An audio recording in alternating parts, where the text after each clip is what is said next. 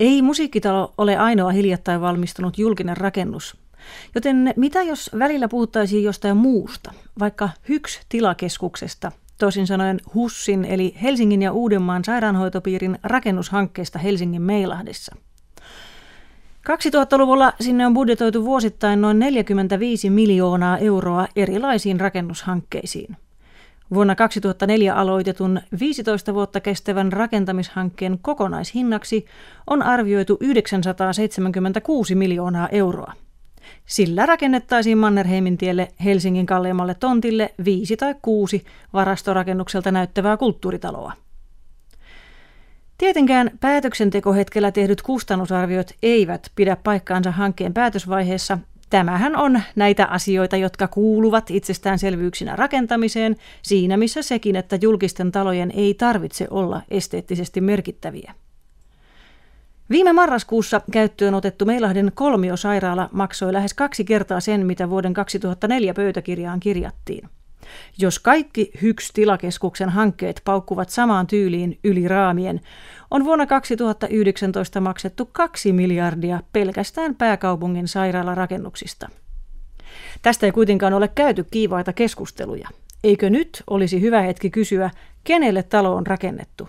Mitä tässä nyt saatiin kaikilla näillä miljoonilla? Miksi talo ei ole kansalaisille auki ympäri vuorokauden? Kuka voi mennä kolmiosairaalaan?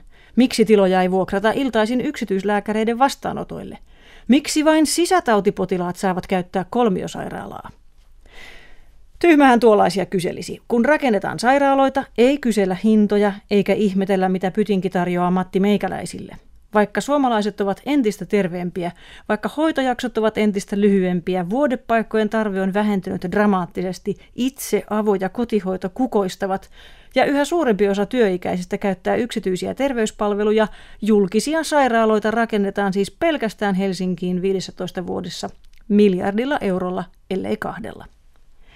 Tyhmäksi voisi leimata myös sen, joka ihmettelee, kenelle musiikkitalo on rakennettu – tai mitä tässä nyt saatiin kaikilla näillä miljoonilla? Miksi se ei ole auki ympäri vuorokauden? Kuka voi mennä musiikkitaloon? Miksi salia ei vuokrata kenelle tahansa? Ja miksi vain klassisen musiikin yleisö saa käyttää musiikkitaloa? Mutta tämä ei monenkaan mielestä ole tyhmää, koska näitä kysymyksiä sinkoilee yhä tihenevällä tahdilla musiikkitalon ankeisiin ulkoseiniin. Meilahden kolmiosairaala rakennettiin sisätautipotilaiden tarpeisiin. Tiedättehän infektiosairaudet, hematologia, kardiologia, nefrologia, keuhkosairaudet, reumatologia ja muut sisätautien erikoisalat kuuluvat kolmiosairaalan toimintaan. Sinne on Matti Meikäläisen turha mennä synnyttämään vaatimaan murtuneen koipireisiluun parantamista tai jatkuvan voimakkaan päänsäryn syyn selvittämistä. Yhtä yksinkertaista luulisi olevan, että musiikkitalon suuri sali on rakennettu kahdelle sinfoniaorkesterille. Sinne on turha tunkea jotain ihan muuta – Voitaisiinko siis lopettaa viihdemusiikista, kevyestä musiikista, sähköisesti vahvistetusta musiikista ja sen sellaisesta puhuminen musiikkitalon yhteydessä?